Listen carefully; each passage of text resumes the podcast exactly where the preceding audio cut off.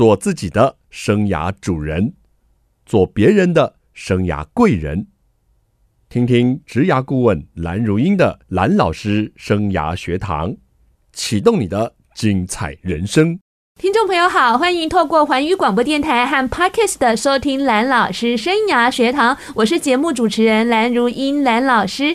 新的一年开始喽，那我们要来健康百分百哦。我们一月份的系列呢，就是健康百分百，健康百分百，人生才能更精彩。您说对不对呢？好，我们介绍一下，今天到我们节目现场的来宾是中国医药大学新竹附设医院家医科的医师刘成浩，刘医师，听众朋友好，男主持人好。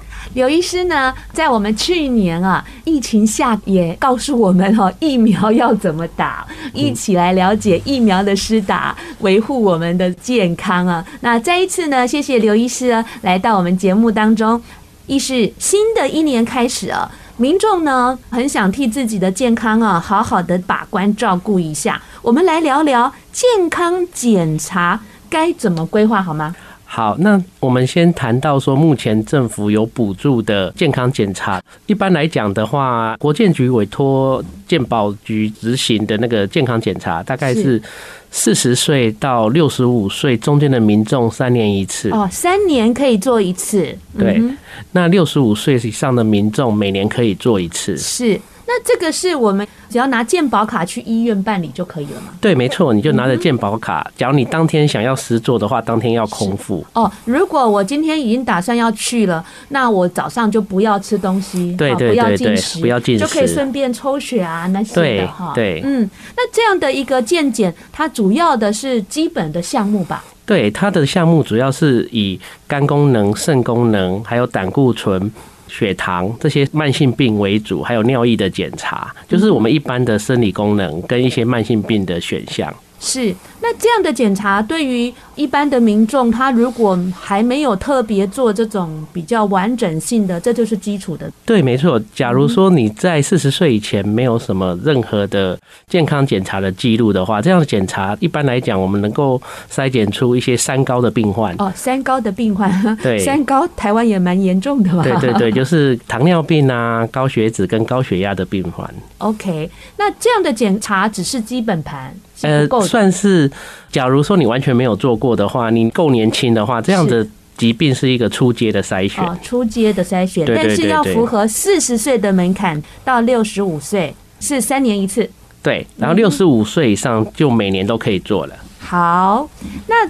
除了这样的筛检之外啊，我们总是觉得癌症呢是一个威胁国人很重要的健康的元凶啊。那癌症的部分，我们政府有没有提供什么样一个基础的筛选，也让民众知道一下？目前政府有提供的筛检，就是包括我们比较盛行的所谓的四癌哈，四种癌症。女生的部分可能就是乳癌跟子宫颈癌。是。那在全民的部分，可能是包括大肠癌跟口腔癌。乳癌跟子宫颈癌是女性的部分哦。那全民的部分是大肠癌跟口腔癌。对。那这样的补助的年纪是几岁可以来办理这样的一个？呃，以乳房的摄影来说的话，它是四十五岁到六十九岁的妇女哈。但是，假如说你的二等亲内的亲戚曾经有患过乳癌的话，四十岁就可以开始做了。是。嗯哼，那以子宫颈来来讲的话，做的是子宫颈抹片检查哈，一般是三十岁以上有性行为就可以做了。哦，这样子。那其他的大肠癌跟口腔癌这个部分有年纪上的限制吗？呃，也有，也有。以粪便检查就是大肠癌的筛检的话，一般是规定在五十到七十五岁的民众两年可以做一次。是。那口腔黏膜的检查大概是三十岁以上的吃槟榔的，或者是已经有吃过但是戒掉的，跟现在在抽烟的，是可以两年做一次。但是在原住民部分的话，它是开放到十八岁以上有嚼槟榔的就可以做了。好，所以呢，这些疾病好像都跟年纪有一个关联度，是不是？这也是长期的累积下来的经验值或者数值。才会立定这样的年纪的限制。对，因为癌症在我们的分类上，它其实是属于比较慢发展的病，嗯、就是说有一些人是本身有带一些易感的基因，是，然后再加上一些危险的长期铺路，嗯，才会造成说癌症一开始的发生。可是癌症从一个细胞长到可以被侦测到，也要五到十年的时间，这样是。但是民众哦，有时候有一些观念，就是说。啊，不检查不安呐，检查出来侬。一般我们说的筛检，就是指说在没有症状，是啊，没有自觉症状，也没有表现出其他的症状之前，然后去做一些检查而发现的疾病，这个我们叫筛检。是，一旦当你有了症状，那你就可以循正常的门诊就医。嗯，但是筛检它主要就是一种预防。对，就是在早期发现、早期治疗。嗯，不要错过了那个还可以 control 或可以还可以治疗的这一个。哎，对，这很重要。就是说，假如他筛检出来的疾病已经不能治疗，这个对我们来讲是没有筛检功效的。哦，OK。但是，哎，那个因为您是男性啊，我是女性啊。那个乳癌要做乳摄，就是乳房摄影，很痛哎、欸。对对对，有民众反映说那个会夹，会会非常的疼痛，非常痛。对，对，因为呢，刚刚医生有说，四十五岁以上的女性可以做这个啊，对，两年一次的乳射乳房摄影。那如果是有家族。二等亲的呃民众哦，四十岁就可以了。对对，我就是四十岁啊，这样子，那可能是基因上有一个危险的暴露因。是因为我外婆就是乳癌跟子宫颈癌过世的啊，所以我们家的妈妈啦，我们的表姐妹啊，哈，或者是我就是我自己的姐妹，我们都长期要做这个。乳房摄影这样，嗯，都会有点讨厌、惧怕哎。乳房摄影的话，一般来讲，在一些比较年轻的女性，她可能比较不舒服的情况下，有些人会改用乳房的超音波配合一起做，是做一个诊断的标准。所以有时候常常会看到说，呃，的确是有一些两年一次的。摄影中间会安排回去乳房外科再做一个超音波，去合并去做一个诊断最终的情形。嗯。那民众呢，如果想做这些，不管是基本的健检或是乳癌的筛检，其实他只要符合这个条件，都可以到医院。好，对，没错。甚至基本的健检可以到诊所去办理，对不对？对，诊所的话就要看他有没有符合某些的。条件，因为它有些机器，有些诊所没有，例如乳房摄影。对对对，它可能只能做基本的那些三高啊，那些基础的健检。那一般来讲，口腔筛检一般就是耳鼻喉科跟。牙科的医师比较有可能有资格可以做。好的，谢谢这个刘医师啊，给我们这样的资讯。待会呢，我们要跟刘医师进一步来谈谈哦。民众如果自己想为自己量身打造一个比较完整的全套式的健康检查，我们该怎么规划？要注意哪些重点？休息一下，我们待会回来。欢迎听众朋友再回到蓝老师生涯学堂。新的一年，大家在工作上要有新的规划，但是在健康上不要忽略了，健康哦才是我们的基本。我们又把刘医师请到我们节目来了，我们来聊聊哦，民众哦，如果想要自己做一些健康检查哦，该怎么规划哈，或是有怎么样的选择？除了刚才我们在节目第一段呢聊到的国民健检了，还有四癌的筛选之外，刘医师来跟我们说明一下。目前在我们整个政府系统当中的话，其实每个部门有各自的定期检查。以学生来说的话，他们大概在国小的话会有做三次检查，在国中入学、高中入学、大学入学，教育部都有要求要做一个大概学生的健康状况的调查，配合学校的护士去举办。是上次我孩子升大学，他们都有那个学校弄的健检哦。对对对，这个家长真的要注意哎。有时候你以为孩子去大学了啊，健检只是一个例行形式。那像我的孩子，他会主动把健检报告给我看啊，那很好。我才发现两个孩子他们的那个疫苗失效了，就是小时候不是有打那个乙肝吗？对对对。对，所以两个孩子后来都是回到新竹以后又去医院 补打加医科看诊，然后补打那个疫苗，才有防护力哦。对对对 B 肝的哦，尤其外面生活外食，这个 B 肝的疫苗也要蛮重视的哦。所以我会建议爸爸妈妈，就是说，尤其是孩子大学了哈，去学校做这个教育部给的这个检查，也是。要注意一下那个数值上有没有什么异常或不足啊？对对，对，因为毕竟小学、国中、高中都在家里，你都看得到，他可能会教出来。那这个部分要注意。谢谢刘医师。还有呢？还有就是我们的劳工局，它本身会规定各个它的工厂，哈，它可能在一定的年限内、几年内需要有一次对于劳工的一个完全的健检，这个我们叫做劳工健检的部分。那劳工健检的部分可能会因为每一个工厂它的福利不同，是所编的年限也不同。但以目前我们在健检中心，哈，因为每个医院应该都有一个健康检查中心的部门，他去接洽这个劳工。的健检的时候，有时候会附加一些所谓的健检套组的方案。哦，了解。一般我们做的，不管是学生检查或是劳工检查，都偏向于抽血或者是验尿为主的一些检查方式。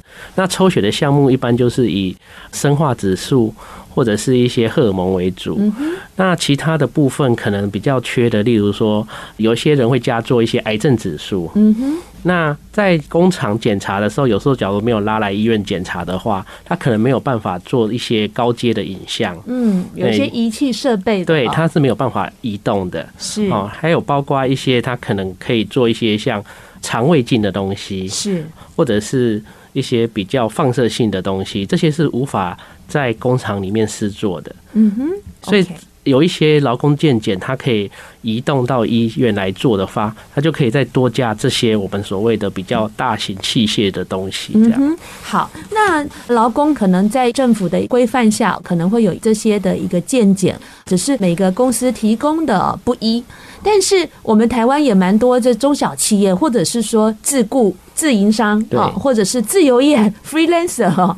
那这些人呢，或者家庭主妇啊，哦对对，家庭主妇真的好辛劳哦。尤其我们新竹科学园区，家庭主妇的比例特高的哈。对。那他们如果一样也是要重视健康啊，珍爱自己，那要规划这个健康检查的时候，您有什么建议要给他们？一般来说的话，假如你完全没有做过健检的人，你可以四十岁以上是可以先建议做一个初步的，就是所谓的国家提供的一个健检，这样先看它的方向，是对。然后另外一个，我们健检其实因为我们的检查项目非常的多，大概上百项，可能没有办法说我们去了健检中心说啊，我要全部做这样，所以我们一般来讲会是希望了解到我们来的一些客户是希望能够谈到说他比较。担心的地方，哎，那他担心的来源可能是跟他家里里面有关系的，例如说，他们家族有可能有特定的癌症，对，那我们就针对他特定癌症的部分，给他一个额外再加做一些东西，让他能够了解他的身体目前的状况，嗯，然后有一些人他是有一些我们说的癌症危险因子，例如说。抽烟的人是，那抽烟的人通常来我们的健检中心，我们会建议他加做一个低剂量的肺部的断层扫描，是来做一个肺癌的早期筛检。是，OK，好。所以呢，如果民众真的呃摸不着头绪，比较建议的方式是到呃你比较信赖的医院啊，或者是你比较就近的医院，然后去找到这个健康。检查中心，检查中心哈，对对对，先去做一些咨询，对，可以做咨询。像健康检查中心，可能在每个医院的部门的名称有所不同。那在我们中国医药大学，它的名称是什么？呃，它是一个健康促进中心。OK，对，好的。那是可以去那边先约个时间，还是随到就有人可以在那边做服务？呃，以这样的单位来讲，它通常是随。假如你只是咨询的话，不是检查的话，你应该是随到，它就会有人可以咨询服务。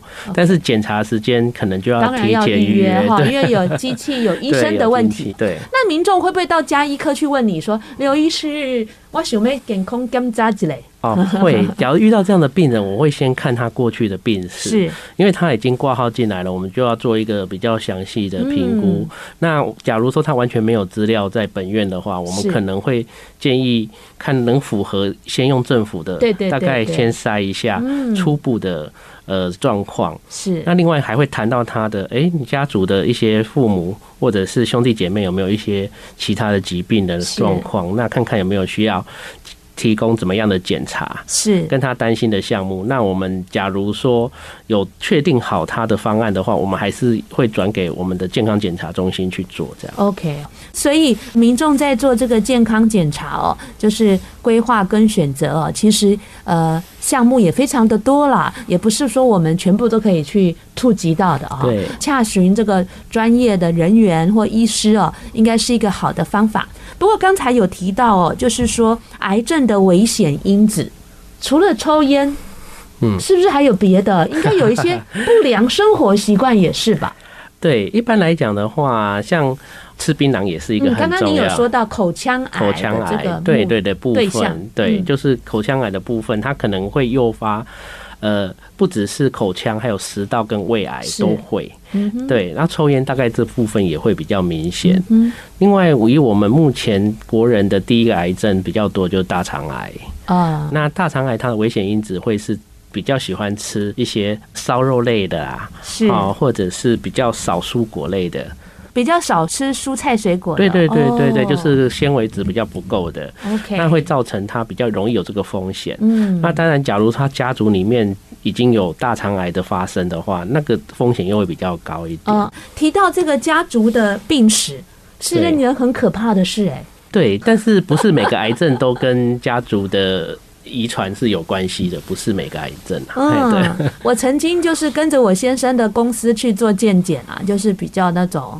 呃，完整性的啦，自费的这个见解，他会给我一张那个家族病史的表啊，对，都会问这个都会。结果我写出来之后，医生居然告诉我说：“蓝小姐，你要保重。” 是因为可能是。乳癌的部分吗？哦，不止啊！我这讲出来会吓坏听众，真的。所以我待会利用休息时间，再跟这个刘医师好好聊一下我的家族病史，要怎么样去照顾我自己的健康啊？那你们要找刘医师，要记得去挂号。欢迎听众朋友再回到蓝老师生涯学堂。蓝老师生涯学堂呢，是每个礼拜二晚上七点在环宇广播电台 FM 九六点七首播。各个礼拜二的早上七点呢，在环宇广播电台，我们还会做重播。所以您星期二的早上上班可以听到，您星期二的晚上下班也可以听到。还有在各大 Podcast 的平台也有蓝老师生涯学堂节目的播出。那欢迎听众朋友透过您最方便的方式。跟着蓝老师啊，一起来关心生涯各面向的问题。那我们今天关心的是健康的问题，健康百分百。我们邀请到中国医药大学新竹附设医院加医科的医师刘成浩医师。听众朋友好，刚刚我们聊到呢，新的一年了，我们要好好的为健康把关了。健康检查该怎么规划？该注意到什么事项？听众朋友，刚刚听了有没有觉得呃，怎么好多问题呀、啊？哈，哎，是不是我们要把我们这个祖宗八代，不是，就是至少我们要几阶的那个亲人的状况要能够理解？对，一般有一些本身像一些大肠癌，或者是乳癌，或者是某些肺癌的部分，它的确是有一些家族的关联性。是，假如说很单一这部分的话，我们可以去做一个厘清的检查或动作，当然。对于病人本身，他也会比较安心这样子。然后包括可能有一些非癌症的，例如说比较年轻就中风的啊，啊，早期或年轻就心脏病的，这个当然可能是因为他胆固醇有先天性的特别高或怎么样。这种东西，假如说病人本身知道，那我们当然也是可以在健康检查里面。就是有一些项目可以再去加测，去看有没有这些风险。这样是，所以我们听完了这一集节目，回去要跟爸爸妈妈聊聊天，问问关心他们有什么健康的病史。对对对对，尤其是像一些慢性病，像糖尿病，我们就很清楚，它本身就是有遗传性嘛。是。然后像一些胆固醇，它本身基因的影响也很高。嗯，对，大概这一类的。你不要再讲下去了，对，太多疾病了。对对对。好，民众有一。个疑问呢？如果我们身体有不舒服了，要去看门诊，可以排一些检查项目，还是说我们要透过健康检查来发现疾病？这两者之间有一点好混淆，不晓得要从哪一边着手呢？假如听众朋友觉得说自己已经有一些症状了，嗯，它是很明确而且有持续一些时间的话，那你去看门诊的时候，门诊医师是针对你这些症状去排适当的检查。哦。可是，假如说你本身是因为你平时都很健康，是，嘿，你也没什么特别的症状，嗯哼，但是你只是想要了解一下健康的情形，是，这时候你到门诊，可能门诊的医师只能用一些政府提供的成人健检，OK。不然的话，可能就是需要去一些健康检查的中心，好，健康检查的部门去安排一些比较高阶的检查。OK，例如说，有些人他来，他是说，哎，我妈妈得了肺癌，我很担心我有没有肺癌，但是因为你现在没有肺癌的症状，是不行，是不行帮你做检查的。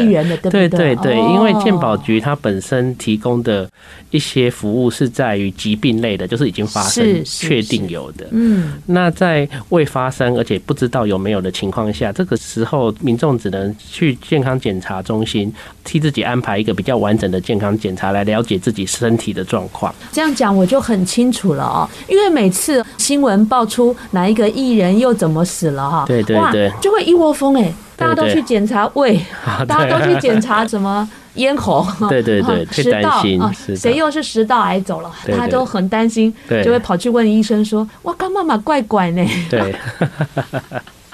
所以有一点闻癌色变的感觉，对。但是我觉得，如果公司啊有这样的健检啊，参加公司的健检，整个 package 也是蛮好的哈。那如果有疑虑啊，就是在。追加你想要检查的项目哈，呃，像我以前在电视台工作，我们公司也是每年有健检，但是呢，我就跟公司建议，就是说，呃，五十岁的员工蛮多的哈，对，而且我们公司有一些工程部的大哥们都 烟酒生哈，然后应该加大肠癌的这个部分，对对对，还有那时候我也觉得女性的乳癌好像都一直往上爬。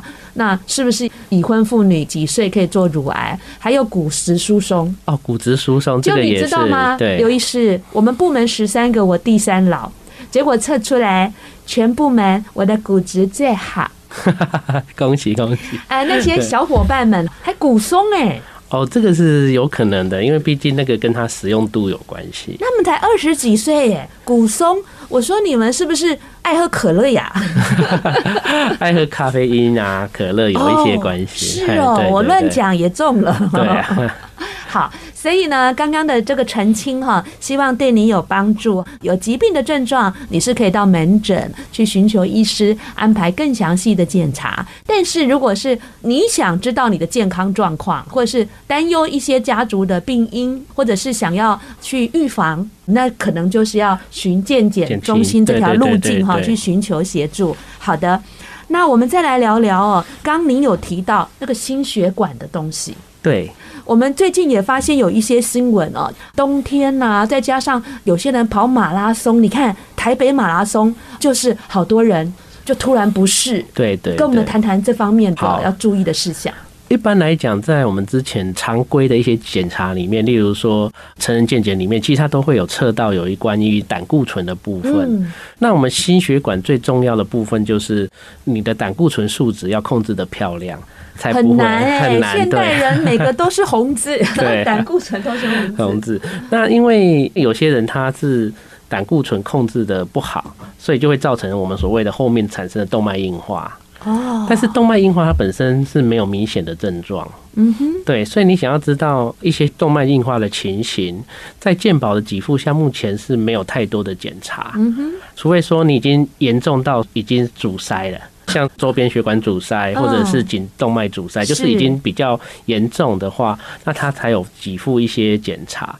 可是，假如你现在可能，例如说五十几岁，但是我的确有家族病史，但是我胆固醇又相当的高，我很努力又降不下，我想要了解我血管的健康情形。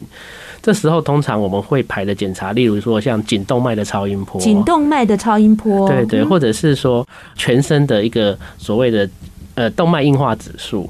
哦，对，全身的动脉硬化指数是要透过什么理解呢？它是做一个手到脚的一个脉搏的传导的速度。哦，好有意思哦。对，假如越硬的速度，它就会传得越快。越硬传的越快。对对对对，所以它是根据一个资料库去算，说你有没有到动脉硬化的程度，周边血管的动脉硬化。是。然后另外一个比较进阶一点，你要用一些放射线的检查，你就可以看得出来说你心脏有没有钙化。这是什么样的检查？这个就是心脏的一个断层扫描。哇，难怪你说有一百多项。好。心血管的疾病哦，跟胆固醇的控制是息息相关哦。对对对。那待会我们回来还要再聊聊恶性肿瘤，我们如何让恶性肿瘤能够及早发现、及早治疗？我们休息一下，待会再来请教刘医师。欢迎听众朋友再回到蓝老师生涯学堂哦。刚刚我们聊到有关于心血管的一些疾病，跟这个胆固醇的指数哦很有相关。但是，一是，胆固醇有分好的跟坏的，我们要怎么来看这个数值呢？一般胆固醇的检查，它完整的方面会有四个数值，一个是总胆固醇，是一个是三酸甘油脂，嗯哼，然后一个是低密度胆固醇，是一个是高密度胆固醇。那高密度胆固醇就是我们说的好的胆固醇，它其实是越高越好。是。那低密度胆固醇就是不好的胆固醇。一般来讲的话，假如没有慢性病的部分，我们会希望它能够小于一百三呐。是。那一般来讲的话，假如说你超过一百六，有时候可能医师会建议你讲说，哎，一百六或一百八就建议要吃药之类的。对，那就是不好的胆固醇 LDL。嗯。好，那大家如果真的不了解，也可以把这个健检报告再拿给医生咨询一下，好，详细咨询。那恶性。肿瘤哈，就是癌症啊，一直是国人十大死因的前几名，而且一零九年还位居第一名。如果是想透过健康检查来早点让这个癌症现行，有没有怎么样的检验方式，或是必要的这个项目？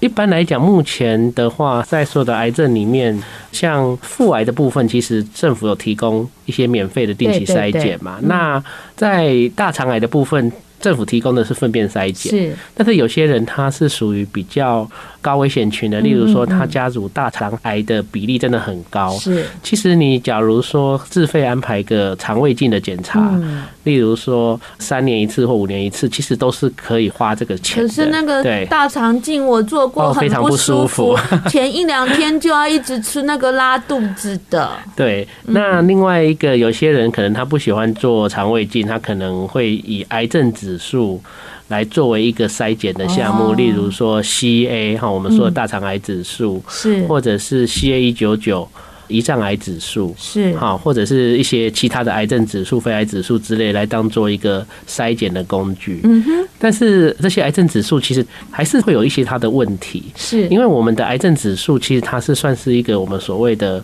阴性预测值很高的指数，假如说没有超过标准。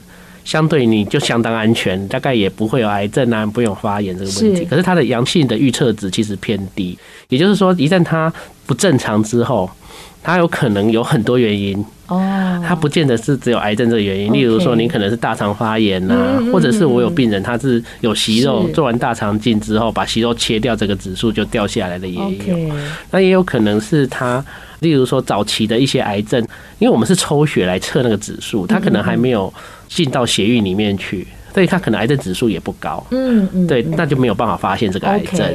对，这个只是一个我们可以说比较初阶的啦，对，比较方便性的。那如果是要比较这精准的，可能就是要在做他所谓的进阶的啊，就像大肠镜，就会比这个抽指数还更精准一些，对不对？哈，所以有关于健检，有时候我们。不知道要怎么去着手规划的时候，也可以听听我们这个节目的解释啦，或者是给你信赖的医生哦去做咨询，或到健检促进中心哈 去了解一下。那花了好多钱呢做这些健检，但是最后可能拿到的就是一些报告，对不对？对。然后还有最后一个问诊哈，有一些会进行问诊，告诉你啊，那。健康检查结束，其实才是管理健康的开始，是吧？对，这一部分其实我们也很困扰，因为很多人很喜欢做检查，但是你叫他说：“哎，我们开始来戒烟啦，或者开始来控制胆固醇啊”，他们通常都比较不愿意。所以是做心安的吗？